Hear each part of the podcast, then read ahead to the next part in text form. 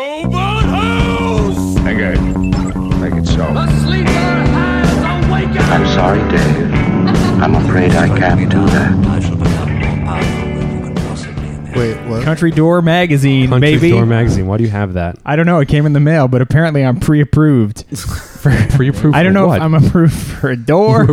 For sponsorship? For receiving Yeah. this. I mean, thank God they're gonna send me some doors because Is it just all about Give doors? us a taste. Yeah, what's like a featured item in there? I see some cabinets. This, looks remi- like it looks like a down market Williams Sonoma. No, not Williams Sonoma. What am I? yeah, William Y- Sonoma. it's somewhere between. Mackenzie and Childs. thinking? Pier One. Yeah, I was gonna say yeah. It's somewhere between like Fish's Eddie. uh, Pottery Barn and Sky Mall. Yeah, That- pottery. that's yeah. yeah. like that's what this is in the zone of. I imagine that there's lots of people who masturbate to this, Yeah. but I I feel bad Just about picturing myself in that room is is highly erotic. Uh, yeah. It's like upsettingly these plastic flowers are just making me want to do yeah, it murder has a to strong myself. country door. It has a strong uh, from a distance, from like the ten feet away. Could this be your last catalog? Ever? Are we gonna come and kill you? Wow. Wow, Whole wreaths. wreath section. Things, yeah, whole section on wreaths starting at fifty dollars. Sorry, four nine ninety nine. wreaths are definitely not a thing that anyone does outside of like Swedish pagan ritual.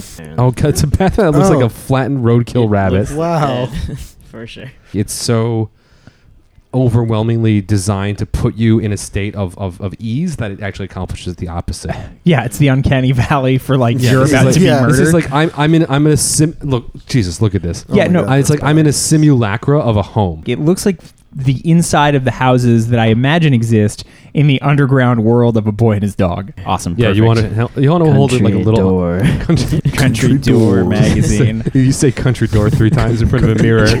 You walk back out Oh don't and do you're it. entire and you're no, you in front of a mirror in a dark bathroom. Your entire you come back out and your entire apartment is outfitted like country door. Yeah, don't do You've it. got like the um, the mixed font like in this house we eat and we pray and we stay together. You know that Every sort of pillow yeah. says something. yeah right. No, no pillows unstitched. Right. You just Love, hope, chastity. I- Got, you just got like have all these like phrases lying around because you know you have to be reminded constantly of That was when I was carrying you. yeah yeah. Oh God. I think it's probably what like somebody must have done before the 2016 election, and like we all accidentally went into like country door netherworld, and that's where we are now. Uh, welcome to the show, everybody. Some someone did a, a Ah. country door spell, and we're in that world right yeah, now. we have We're landed trapped in the world in of Country, country, Door. door. magazine uh, in the Darklands. I'm your host, Asher Lack. With me are my co-hosts, the Honorable Sam Lazarus, Yo. Raphael Ruttenberg, ESQ. Hi, And today in our fourth chair, we have Han Foyer, friend of the show. Welcome to the house. Thank you. Hello.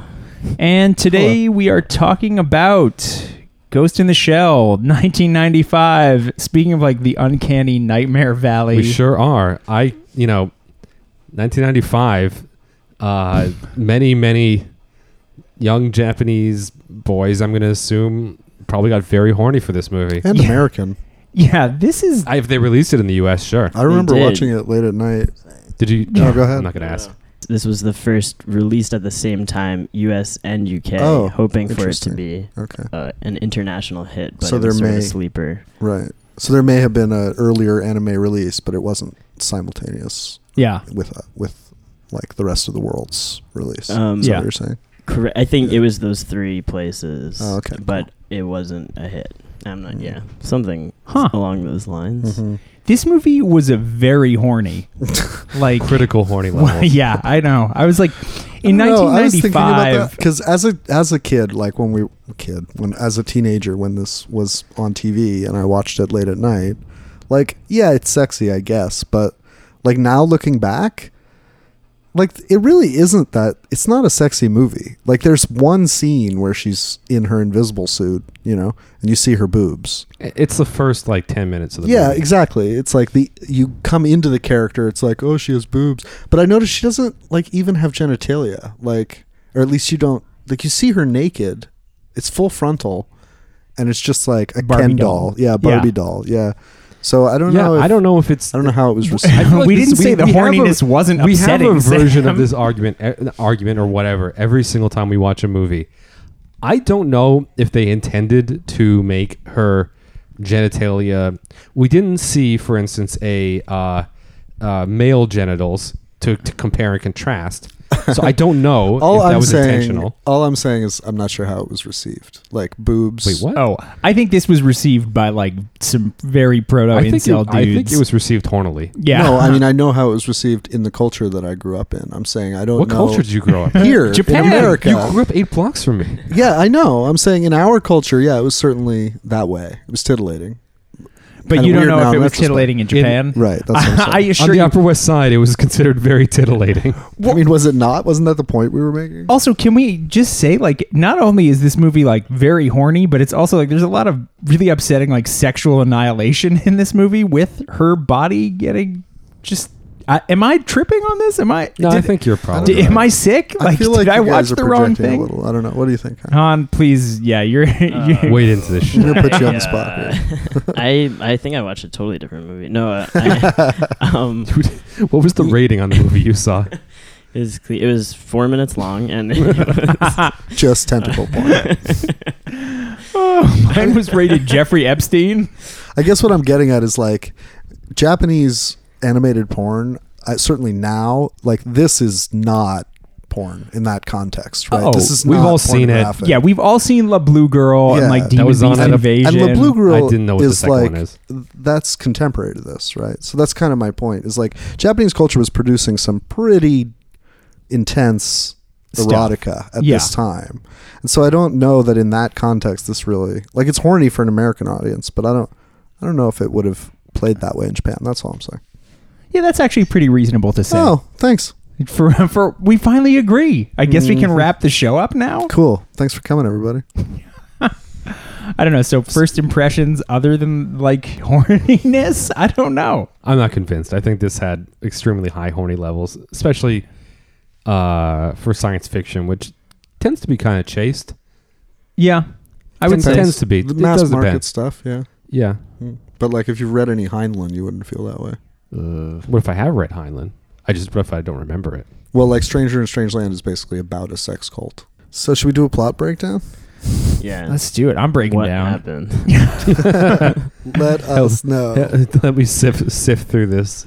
Yeah, and and so for listeners who haven't seen this movie, it's super short, which I fucking love. Yeah, it's super short, and there are like significant scenes where nothing's happening, like where it's just music and scenes of the city, which I love. Yeah, the animation in this movie was very groundbreaking, and it was it was sort of seen as a spiritual follow up to Akira in terms of the level of care that went into animating it.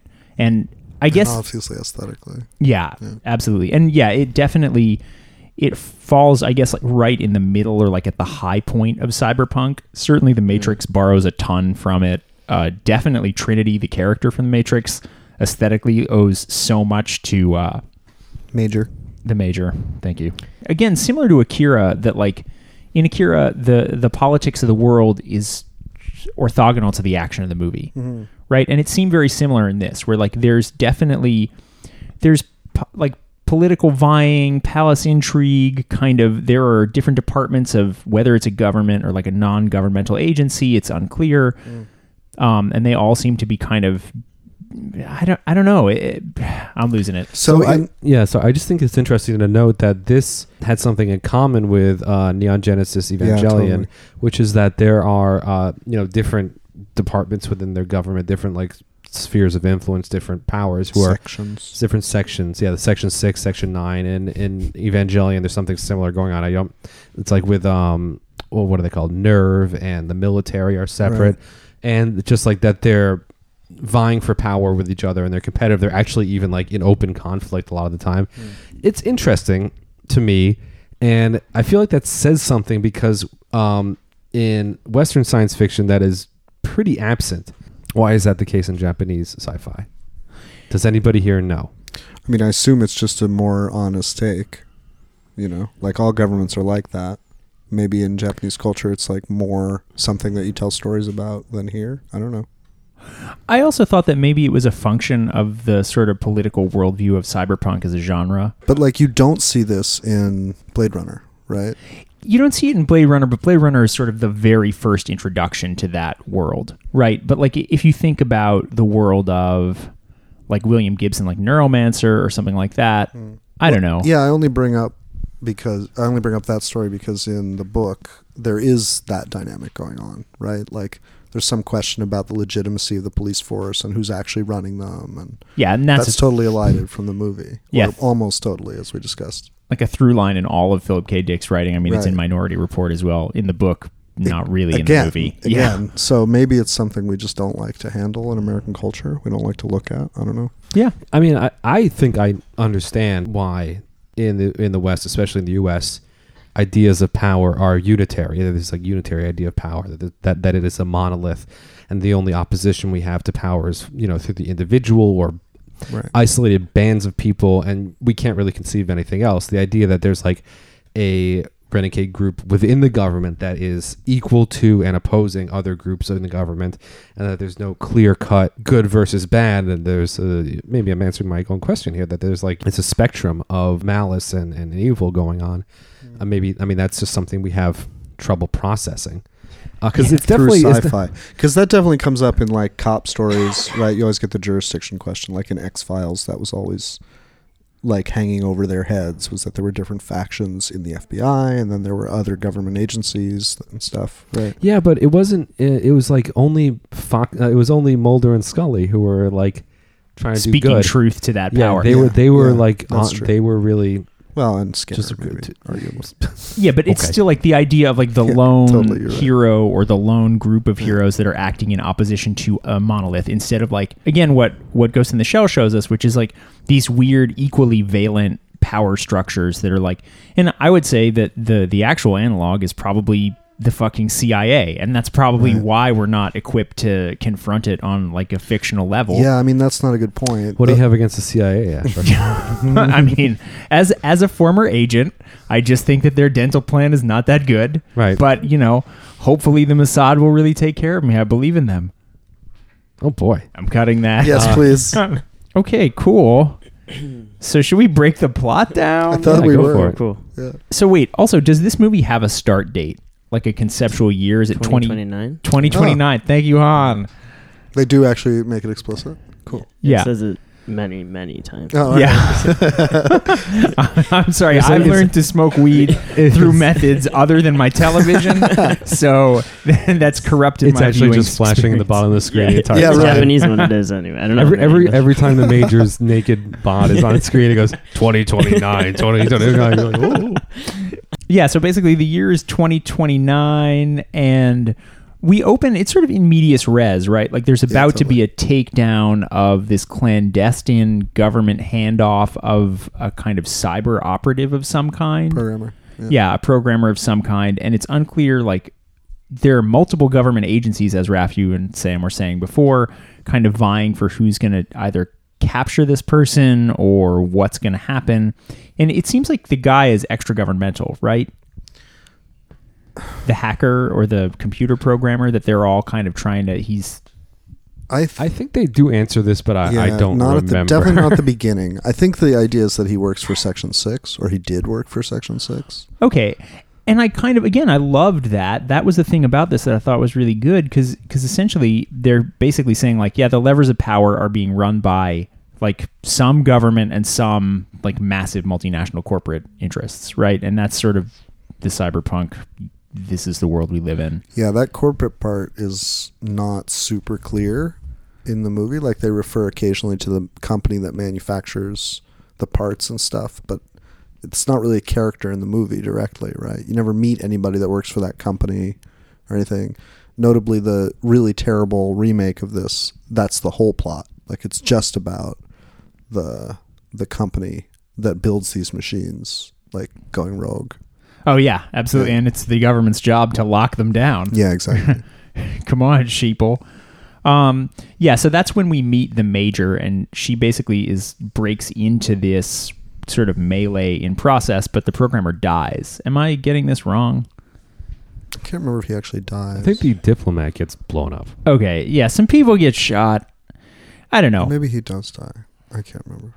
But anyway, she diffuses what's going to be an embarrassing diplomatic situation. Well, talk about embarrassing. She's naked.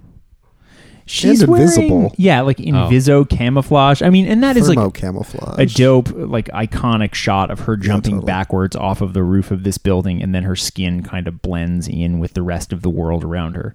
I don't And know. that shot where she like passes her hand over her face and then disappears. That's Yeah. pretty badass. Does look Fucking pretty cool. rad. Yeah. Um, so uh, we fast forward past that to uh, essentially like she's back at the office and they're like debriefing her after the thing, and we learn about this hacker named the Puppet Master, who's again opaque stuff. It's like a clandestine plan to assassinate a bunch of world leaders, but to what That's end? what they think at first. Yeah. Yeah, and it doesn't really make sense the the motives of the puppet master, where the puppet master is. I mean, again, I thought that the interesting thing about this movie, and I feel like I'm talking way too much today. It's all right. Um, I'll uh, allow it. is it's you can divide it into basically four set pieces with a few little scenes interstitially to sit, like sew it together. Structurally, it's not a very complex movie, right? It's like there's the opening scene with the attempted assassination, then they're chasing down the puppet master, which it turns out is just some guy whose brain has been hacked. Which like and again, that's a super iconic scene of them shooting at him in this watery, like thin pool. Yeah, fighting while she's invisible. yeah. Yeah. Um, and then they catch that guy and it turns out his mind's been wiped. I think it's worth talking a little bit about like the the trash future setting of this. Mm. Mm-hmm. It's a cool style. It's like it's like a future where there's a lot of like cybernetic stuff happening, but it's also dirty and grimy. It's a very wet movie in the same way we talked about Blade Runner being wet. Like this is Yeah. very damp. You don't find out till towards the end. I, I think it's supposed to be Tokyo that the camera zooms out on. Did you find any details on that? I had heard Hong Kong. Hong Kong. Oh, okay. I thought they had a name. for Well, this. whatever name they have for it, like there's been some cataclysm. They talk about it a couple times. There's been a flood, and Okay. like the old city is like mostly submerged. And you see it in a couple of those panning shots where there's like a seawall or like streets that are now canals and stuff. It's a pretty cool aesthetic. Uh, allegedly, there was a typhoon while they were working on this, Oh yeah. and, Huh. or maybe ma- like writing the the manga, and that is how that happened. Okay. That's where the Again, visuals came Fact from. Hmm. check this. It's all from the internet. Tweet at Learned us it yesterday. internet. Yeah. Mm. It's interesting you said that because it seems like various cataclysms worked their way into Japanese Yeah. science fiction. I mean, like famously Godzilla Surprise! Surprise! is yeah is a reaction to in part to the bombs in Hiroshima and Nagasaki. and the tests in the Pacific, yeah, that too, Yeah. obviously yeah rather directly. Yeah. Yeah. makes sense. Yeah. Yeah, and I think Neon Neon Genesis Evangelion too and this one there's like this kind of trauma that's getting processed, I think, through these movies. Particularly, you know, Godzilla, but this one for sure too. there's like an incredibly long exposition scene, which I was sort of like, why? Again, and was it better in the subtitle version? Because in the dub, like the dialogue was not unbearable, but it was so dumb. Where the major is like diving. This is after they take out the puppet master's new puppet and discover that he's just another like brainwashed person. I guess, and this is when we learn about the idea of the ghost versus the shell. So like the shells are these genetically slash machine enhanced bodies, and then you put someone's you like upload their soul or their consciousness into it, and that's their ghost, and you can ghost hack people remotely to get them Yeah. to do what you want. I would just add to that there's not a, s- a hard line drawn between the shell being a cybernetic body and the shell being a s- fully biological body. Like they refer to the ghosts and shells of both fully and partly augmented humans. Right. So then there's a long scene after they do the takedown of the puppet master's puppet about the major sort of diving and swimming in this water, which, yeah, you're totally right that this movie has an unbelievable amount of water imagery in it that I don't know why I didn't catch that before. Um, Maybe because I had to go to the bathroom when I was watching it. yeah, so basically, I don't know. The dive scene is like a very meditative, and she comes up and then has a conversation with her partner about like the nature of what it means to have consciousness. I don't. It seemed kind of heavy-handed to me. It didn't seem like something I really. I, I don't know. What did you guys think of it? I thought it was I thought this movie tended towards heavy-handedness with the philosophical content. Not that it isn't interesting. I mean, like they, um, you know, I guess they're addressing, I think what you'd call in philosophy the the mind-body problem, idealism versus mind-body dualism. I don't know. It- It's cool. It's it's a cool topic, and it has like n- renewed relevance because this is stuff that's been grappled with, dealt with, t- thought about for millennia. I mean, like, you know, you could even trace there's a there's a straight line between the idea of a soul as close to like a an er belief as you can like imagine in human thought. Like the idea the idea of a soul is like what I, I it's like hard to imagine a conception of human consciousness without some conception of the soul. But that changes into ideas of the intellect in the classical period. So I mean, like the uh, Plato and the Phaedo talks about the intellect being distinct from the body because because of the forms, which is to say that the idea is that actual physical bodies are impermanent, so they're less real than the forms of those things. And the intellect can apprehends those forms. It's able to work as the intellect because it can apprehend the forms. So the intellect is distinct and separate from the human body because it has to, it works on a level that is, I guess, higher than the corporeal things that are surrounding it. And that's uh, one of the proofs that he has for the immortality of the human soul. So just that was sort of interesting. And then that turns into like people are sort of grappling with it in terms of the intellect for a long time. And then like Descartes is the most famous pre-modern Renaissance philosopher deal with this, and everyone knows about like I think I, thi- therefore I think am. therefore I am, and like then we sort of like are dealing with that for a while. It's that's actually not about intellect; it's more about human consciousness. That's the first time that that's really dealt with that way. And then now there's another way that we're having to deal with this, which is artificial intelligence, artificial consciousness, and that's sort of like a new dawn of a new way of grappling with this very old issue. So. I think it's cool that this is dealt with that way. just to rewind to when you were talking about Plato and co- like the mind, the intellect being immortal because it comprehends forms. Like for listeners who don't know what a Platonic form is, it's basically like the idealized or abstract version of something that when you bring it into being, you're not really just making a thing, you're channeling the ideal or the platonic form of this thing. So like if you think about a chair, at least that that's how I was taught it, was like, you know, you think about a chair, there are some fundamental aspects of chairness that basically hold all chairs in common, right? In some way, you, you make chairs a category. But also that that chair doesn't actually exist in the real world. It only has meaning as this abstraction, the right, the Yeah. like canonical. chair. Exactly. Uh, yeah, I think so. And you know, all I think sounds right to me. I think it's it's interesting because I I feel don't like know enough to disagree. Yeah. Me neither. to, to jump like super far into like weird esoteric stuff. There's this Oh, yeah, bring it dude on. Jacques Vallée who talks about like uh, the idea of like the mind is an antenna that's actually accessing. I mean, this is like esoteric thought, like people who talk about like the akashic records or whatever fucking nonsense. I don't know what that is. No, nope. you guys don't know Akashic- about n- Oh no. God, I really This is esoteric secret knowledge. So Asher is really into like warped mind bending shit. The weirder the better. Like if there's a conspiracy theory, Asher's heard of it. Just Is that why you have on your bookshelf? no. That's that's part That's of my the least workout troubling, regimen. right. Yeah, that's like that's, like the, the, least most. troubling thing on there. Oh my God. Oh, I Find should probably that. give you uh, back. Oh, that book's been like roundly discredited. Yeah, indeed. Um, yeah, and my copy of which you also have. Ah. Oh, that's right. Sophie enjoyed that one. yeah. yeah. I just wanted to say that that quote is f- apparently from the Bible. It's Corinthians. Okay. so, Oh. Wow. and she ends it at the end. It's the line, uh, you know, I, I put away my childish things. Same verse, and apparently there's the order is switched. Okay, fair enough. Right, and it's supposed to be a reference to sort of childhood's end as the AI transcends into this new age of Yeah. being able to learn and grow.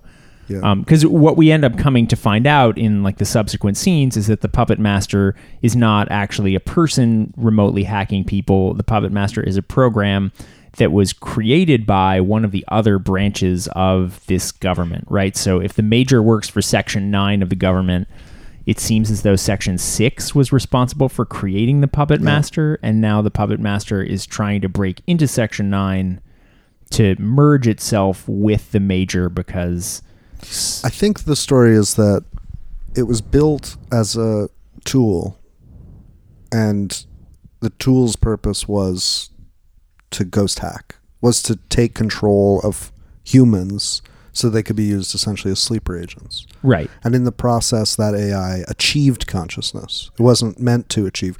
And actually, that's a, a difference I remembered from the dub and subtitle version is that in the subtitle version, the programmer is explicitly talking about, before anything goes down, about you know the difference between a bug knowing that there's a bug and being able to debug it which then i see going back as a reference to like consciousness is the bug they've discovered that this thing has achieved consciousness but they don't how they don't know how to take the consciousness, Consciousness out away. because they don't know what constitutes it right Which so i thought that was kind of cool I mean, this movie has so many great conceptual ideas and is structured so tightly. I guess the like I'm it's a shock to me that they couldn't remake it live action well. Yeah. Yeah, it was Yeah, it was just yeah. like this is it's all on the fucking page. Just have somebody rewrite the dialogue so that within it's not minutes garbage. within minutes the the Sc- scarlett Johan- johansson version has like blown all of the interesting philosophical implications of the anime out of the water like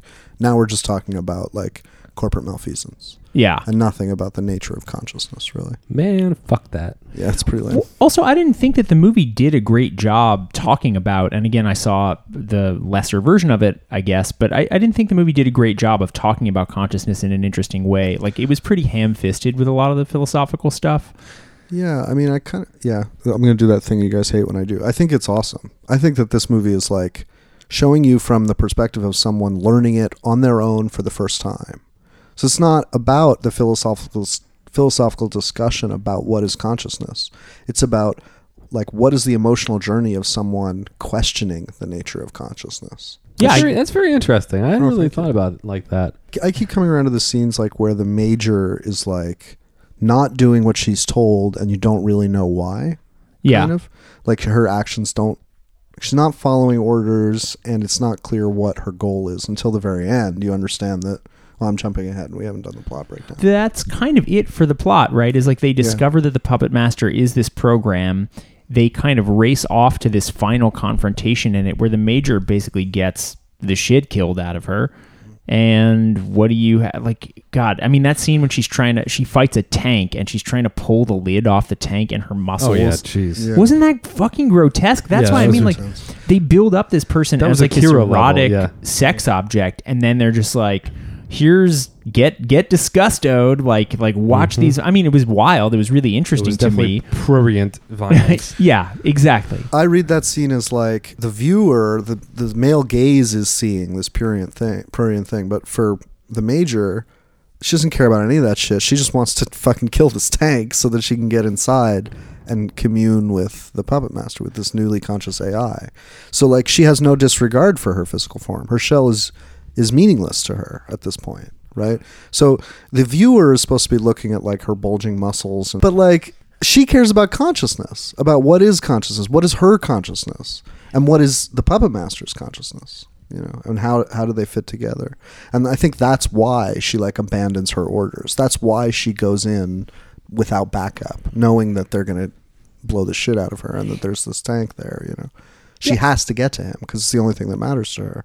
So the, the I think the goal, the driving force of this newly conscious AI, is that it is it is conscious, but it wants to experience death. Right? Is that what it? It's I think- very unclear what the AI. It wants to merge with her. It wants to experience change, I think, of which death would be an example. It wants to experience growth and evolution. You certainly can't have either of those things without death. So Okay. that's part of it. I think that both the major and the puppet master die. Yeah. And what you're left with is an AI that's capable of growth. Which is interesting because Yeah.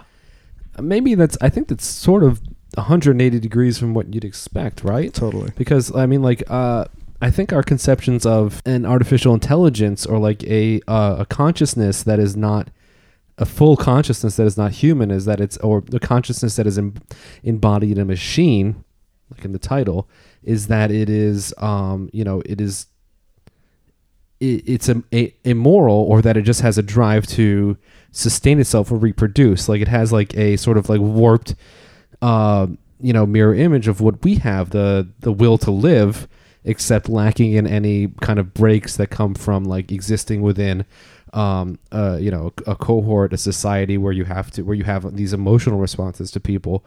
So that's usually how these things are imagined, but it's it's actually pretty radical, I think. And I can't think of another movie that does this that imagines an AI that wants to die.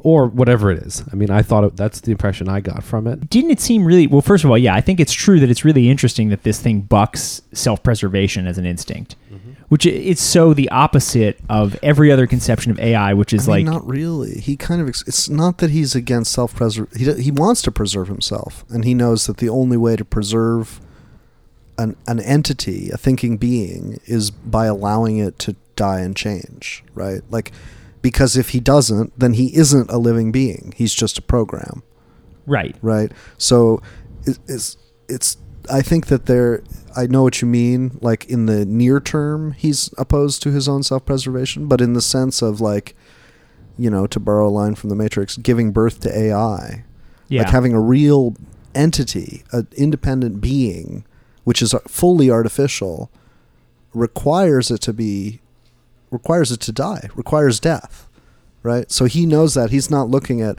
his own self-preservation he's looking at the birth of a new species and the preservation of that that variety of intellect you know so why because this was the thing I, I agree with you i think you guys are both kind of it's it's wild to think of an organism that can both understand self-abnegation and think that degree of long-term Yeah. understanding i'm kind of interested to know why her why the major what is she because Yeah, I didn't understand that. yeah Um, I don't know because she's questioning her own nature maybe I Uh-huh. because don't she's know. naked. well, is she i mean are we meant to understand that she was somehow the product of a similar process from section 9 that somehow like section 9 produced a different type of artificial intelligence and that these two things need to wed I think that they have a similar dilemma. They but they've come at it from opposite directions. Like the major questions her meaning without the mortality of her shell. And the puppet master questions his meaning without the mortality of his ghost. but was she ever a human i mean it's clear Yes. that her shell Yeah, is she was, right? completely No, she was. constructed but she was a She's a human, yeah. okay so then it's yeah so somehow it's like maybe she's on the network like how does how does Like she considers the human part of her being to have been so fully replaced by artificial parts that she doesn't she doesn't even remember who she was before. She doesn't have any memory of being a human. She doesn't even know she says it a few times in the movie. She doesn't even know if she is uh, you know, an intellectual individual or if she's just the result of the you know, the programming that they've put into her. Well, and also we see that at the very beginning of the movie, the opening shot, or before the the kind of movie starts, the credits have her body being constructed. Right. But her mind isn't. Her mind is human and augmented. Right. So, yeah, I don't know. It seems like they're meeting in the middle. And I would say, like, if I were writing this story, I would say that the puppet master picks her because because he hears her doubting. Right, like in the net somehow. like he he picks her as a target Cool. because he knows that she'll be sympathetic to what he's going through. Yeah.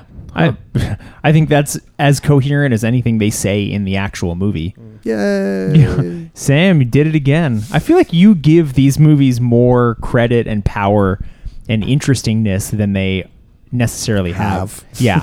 like uh, like I can Right? always trust you to be like bringing something smarter than the movie to maybe, the table. maybe we should all be watching the movie on our phones and not on getting our, high. not Yeah, our, bong, our between bong, bong, TVs. rips. Yeah. Han, was there anything you want to talk about with this movie? Um, I the score a little bit. Yeah. Squirt Hell was yes. dope. Where's Awesome. Please. Did it remind you of any other scores? Yeah. Um, a league of their own for sure. Hell yeah! Um, can you can you fucking imagine? can you fucking imagine? um, Ernest goes to summer camp. it has so much to do with how like the, the emotional Yeah. impact, obviously. And I mean, it's Mm. not obviously, and no no one doubts this, but the emotional cues that you take from movies. But can you imagine like redoing like a League of Their Own with the, Ghost in the That's Shell great. Oh, or the Akira soundtrack? I think we got to do that now. Well, th- this and the Akira soundtrack were very similar. yeah. I thought. I don't know. Yeah, Yeah. It, it definitely reminded me of that soundtrack. I mean, I listen to that soundtrack sometimes on its own. Uh, Hell yeah! because Uh, it's fucking frightening. Yes, it's intense. Uh, Kenji Kawai. I'm gonna Cool. Guess that's All how you say right. that. Thank you, Mi- Mr. Thank Kawai. you. Um, Uh, yeah, Wings over Everest, uh, 2019 is the last score done by Oh, this cool. person. I'm gonna No, listen no. to it now. So nice. See, See, everybody let's start see ya. talking. Yeah. How would you like describe the genre of this? Is this a jock jam? oh, I definitely a jock jam for Also- sure. Uh, Um, yeah, So the question is, what makes something a jock jam? And the second part is, what was the last song that was a jock jam? And it's hard. The first part, the first question is extremely difficult to answer. The second question is also difficult. The first part is really hard. So is the um, soundtrack to Ghost in the Shell a jock jam? I think it's the first jock jam. It's the first jock Yeah. jam. This is, the, Yeah. Which this is is the confusing. platonic ideal for a jock jam. Because there were jock Yeah. jams albums before 95, Mm, mm. maybe. I don't know. I actually know if that's true. I think it is. I think Yeah. Jock Jam Volume One came Unbelievable. out in '95. Not to Whoa. say they all were released that year. Jock but the Jam compilation, the first Jock Jam's compilation. Volume Four. One was just the Ghost of the Shell soundtrack. People were like, "Yeah, Um, yeah, they just say pump pump it up a couple of times. And then it'll- I was about to say that to me is pump like, up the jam." yeah, that's like a, a hallmark. A lot of songs about pumping it up, a lot of whistle sound effects. No, yeah." So I think, um, we might need to cut this, but I think that the idea behind the Jock Jam is that I, to me, this is like, it's a type of song that you, if you are really, really insecure, this is one way to see it. If you're really insecure about your masculinity, it's the type of music you could play that no one would ever impute you for being uh, not masculine enough. It's like I only listen to pump up the jams. Uh, what is it? that's a good point. I Tub need to thumping buy by some. Chumbawamba. yeah, right. You- probably Bruce Springsteen, maybe. I yeah, don't know. and Uh, Ah. literally anything by Bruce Springsteen, which we're not gonna I have rap talk fucking about hate at all. Oh, Bruce or Springsteen. Asher. We can Fuck move Bruce on now. Springsteen. Asher and I are. This is the place where we Wait, actually agree. Yeah, we agree on this. Bruce Springsteen. I just think Bruce don't agree. Springsteen is bullshit. It's anodyne, joyless. Like again, I It's remember funny once- because my counter argument would be that you are joyless. because I don't enjoy Bruce Springsteen, I Yeah. have deprived myself of one of the Exactly. great joys. Feel to about me, Bruce it sounds Springsteen. like being stuck in traffic on a highway. That's what Bruce Springsteen sounds like. These to maybe me. are similar emotions. maybe. Yeah, Cool. yeah. So um, yeah, the soundtrack was great. I'm gonna throw a couple facts out there of what else was going on in Go. 1995 Yeah, in please. cinema. Uh, the Oscar winner that year, Braveheart. Classic. yeah, the that's best- a jock jam. That's definitely a jock Definitely. jam. Definitely oft visited topic Mel Gibson on this podcast. Yeah. Mm-hmm. Uh, best song, "Colors of the Wind." Oh. Also a jock jam. For, Sang I that in think. Spanish Maybe. class Oh, cool. was dope. Wow. Wait. And- Isn't that also from an animated film? hmm. Hmm. Mm, interesting. What have we stumbled upon? Yeah, hit, Colours us, of the hit us Wind. with some more 1995 facts. Alright. I'm fucking digging this. Two more. They're both sound related. Um, well, one of them is, and then there's another one. This is Um, how we do it by, Mon- by Montel Jordan. Um, Apollo 13 sound mixing. Uh, Won and- the best Oscar. and uh, it won the yes, yes, uh, the best Oscar. Oh, the best sound Won the mixing best Oscar. Won the best Oscar. All the That's other true. Oscars are bullshit. It's Yeah. subjective, but probably not actually. Yeah. Um, That one in sets. um, for visual effects, it was Babe. Huh. Is that Yeah. Wait, visual Right. effects. Yeah. I thought that was real. Yeah. I thought it was real.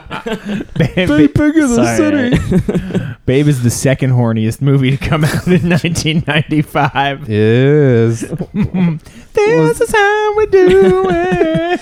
this is how we do it? That's a jock jam. yes? Uh, Oh yeah, it is. nice. Um, yeah, I thought that would. That, that's really um, insightful, right? Yeah. That Yeah. changes the whole impression. I Yeah, had this of is- this film. Yeah. That yeah, that, it's uh, a cultural landscape. Uh, Bill Clinton is president. mhm, Yeah. mhm. And not Right. yet under impeachment. Not yet Mm. under Oh, impeachment. Wow. Ah, the days when we believed that Yeah, we could make a better world. yeah. So at the end of the movie, she merges with the AI. Totally. Or- That is indeed what happens at the end of the film, yes. which is I don't know. Did you have you guys read Neuromancer? Is that, is that the one where they end up like in a space station? At the Yeah, end? they're doing yeah. like a. So this movie definitely takes a lot. I mean, the place that this movie occupies in sort of the sci-fi canon obviously predates the Matrix, sort of predicts the Matrix's aesthetic to a huge degree. The green and black, the kind of uh, falling number chains. There's a bunch of other stuff. I mean, her hair and Trinity's hair very very similar. The kind of outfits that they're all wearing. So yeah, this movie definitely predicts a bunch of shit that shows up in the Matrix. It's a huge nod to Neuromancer plot wise because that's the whole plot of Neuromancer. Spoiler alert for the book is that the characters who are on this sort of heist caper, it turns out they're being guided by an AI that's trying to jailbreak itself by merging with its AI counterpart. Yeah. I don't know. I mean, I love the idea that that the consciousness arises by accident. I thought that was maybe one of the more interesting things this movie adds to the canon. I think, like to me, that's like the coolest and most likely sci-fi um, storyline that I know of. Like, there's also something like that in uh, in the Foundation series. Uh, it- you know, it comes up in sci-fi, but but I think that in in my opinion, outside of fiction, I think that consciousness is emergent. And so if you make a complex enough code base, it will be conscious. Like the, we just haven't gotten to the point where we have enough complexity that that happens. That's my opinion about about artificial intelligence. I'm talking about, you know, I think we're the timeline. People always talk about AI is right on the horizon. I think we're hundreds of years away at least. But when it happens, Whoa, that's how seriously? it's gonna hundreds of happen. years.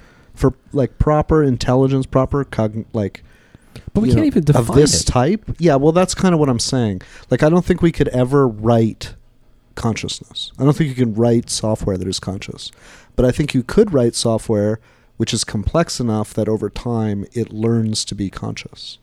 Does that make sense? Why? Why do I think that? Why could, could you? Why could, is this something that the software could do for itself, but not something you could code? Because it co- because consciousness comes out of complexity, not out of analysis or algorithms. That's my theory. Anyway, Consciousness comes out of complexity. yeah, I like that theory a lot. I mean, Thank you. it's it's not I don't understand it. Just- like I'm not saying it's wrong. I just don't understand. the thing that I always go back to is metacognition. Like, how do you code the idea of understanding your own process, which I th- I think is a necessary condition for consciousness. Like, you have to be able to ask yourself, "Am I conscious?" in order for the answer to be yes. I would say. And it, it, it more than that, it has to. be- Can it be spontaneous?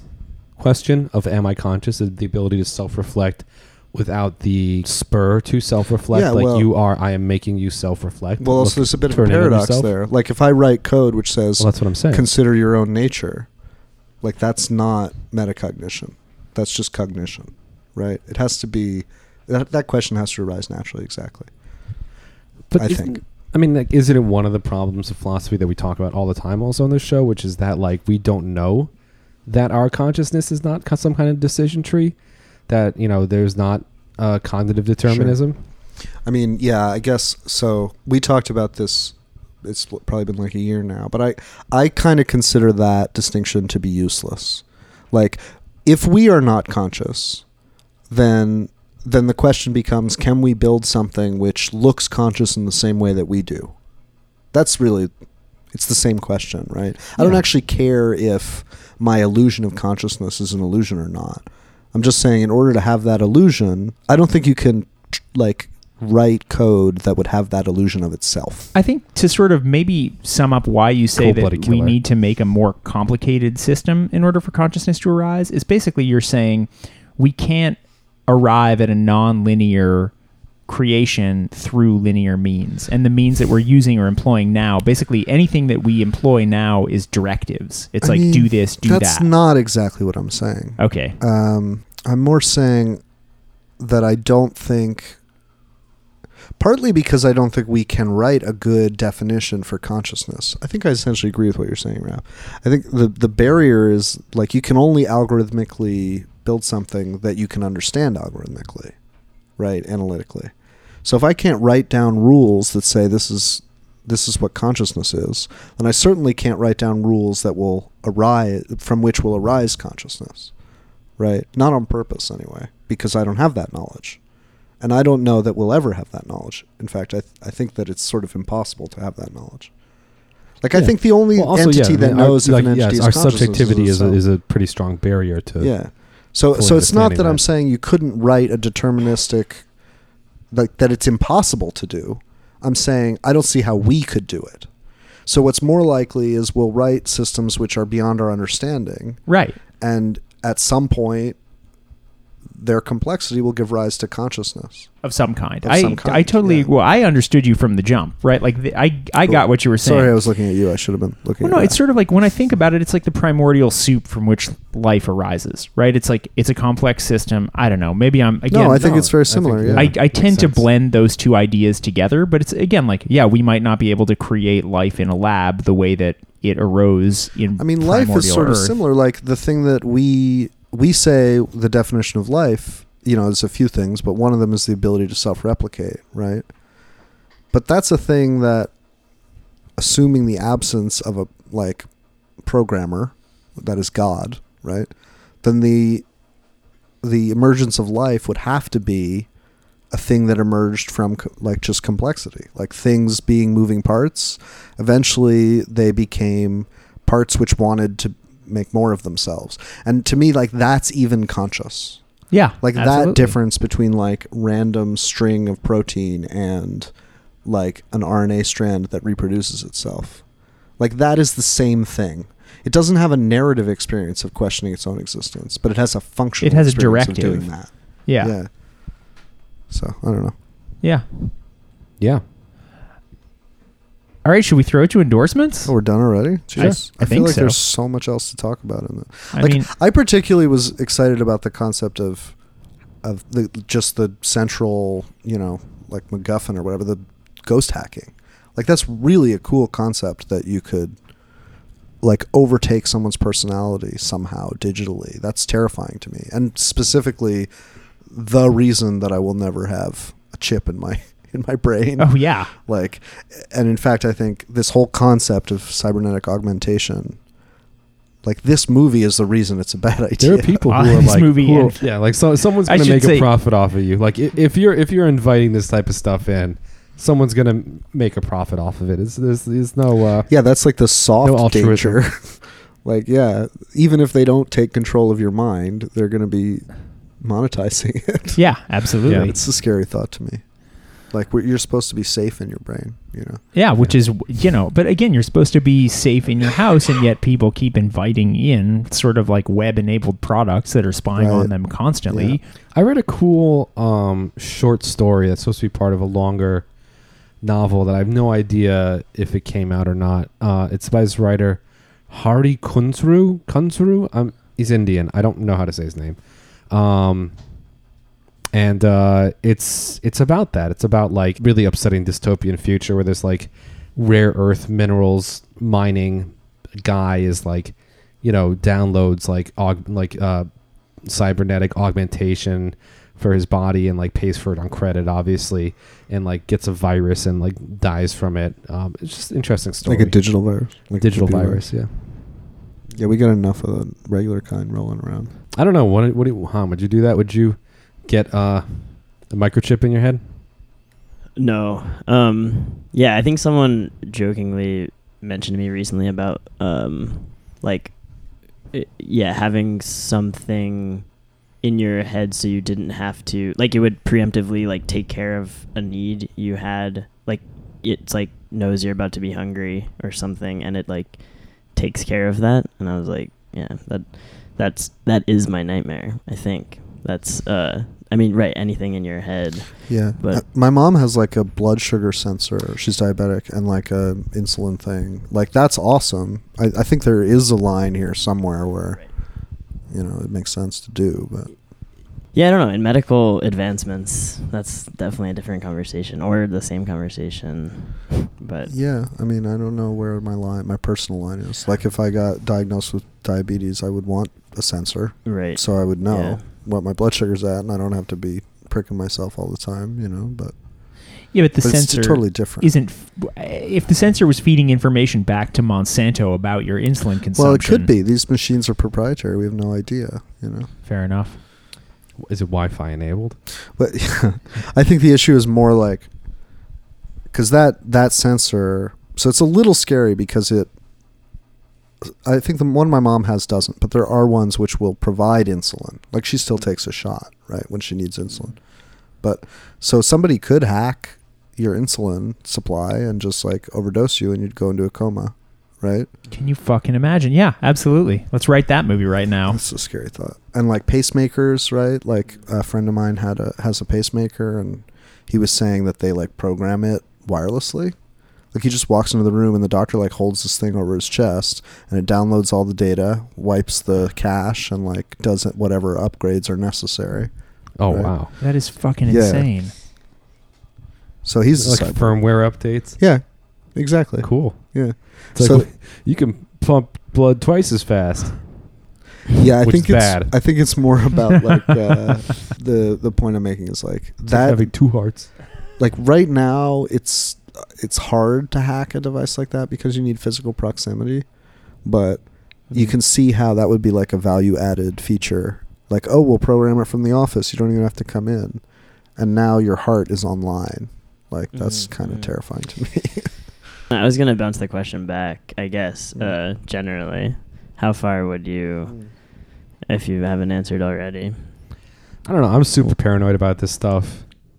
I'm pretty much an unwilling participant in most of um, modern life anyway, so I'd probably nothing. like you'd rather we all were just agrarian like serfs No, and I and- actually I, I would not want that. I'm just the the iteration that are you surprised the iteration that modern life has taken is one in which it's like you know basically robbing you of your dignity, identity, and material comfort for some idiot oligarch's gain. Like that's everything pretty much, and I don't like that. But it, it'd be great if we had fully automated luxury space communism.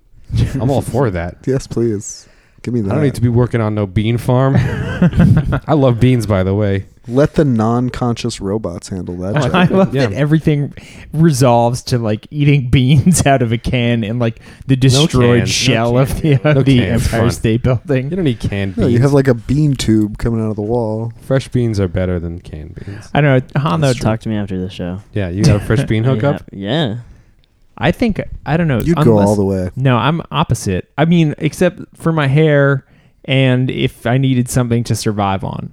Like if somebody was like, "Oh yeah, you need to download some hair implants or some shit like that," I'd be like, "Okay, cool, that's fine." Wait, But so it's- if they're like Wi-Fi enabled hair? implants? yeah, then I would be I'd be all over that. My vanity knows no. but if I fucking Hmm. said you bounds. like you could put this chip in your brain and you'll have immediate instant recall on all the details of all the conspiracy theories that you've ever read. pass, Really? no, I'd I'd prefer to just work hard on remembering them myself. But yeah, if you said if I could put this chip in your scalp and you would continue to grow hair forever, I'd be like, "Cool, I'll do You that." know one." they have a thing like that. It's called a wig. That's true. Um, Like- but, but yeah, I think I think I would have Hmm. I mean, to without be the like my growing, life would obviously. have to be on the line for that. Mm. Like I would, you know, Yeah. lung transplants That's or where I'm something at, like that. too. Yeah, Like I would still get the pacemaker even though it could be hacked. If I did if did not getting it meant I would die. yeah, Yeah. exactly. I don't know, Han. What do you think?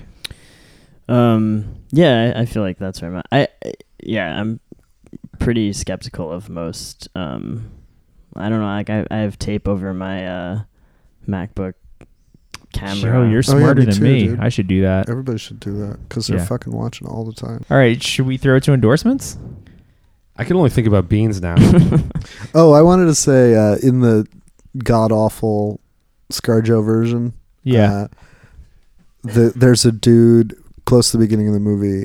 They're like talking about all the augmentations they've all gotten, and he like just the night before has gotten a liver augmentation, oh, jeez. so that he can basically drink as much as he wants and never be hungover. That's one I would consider.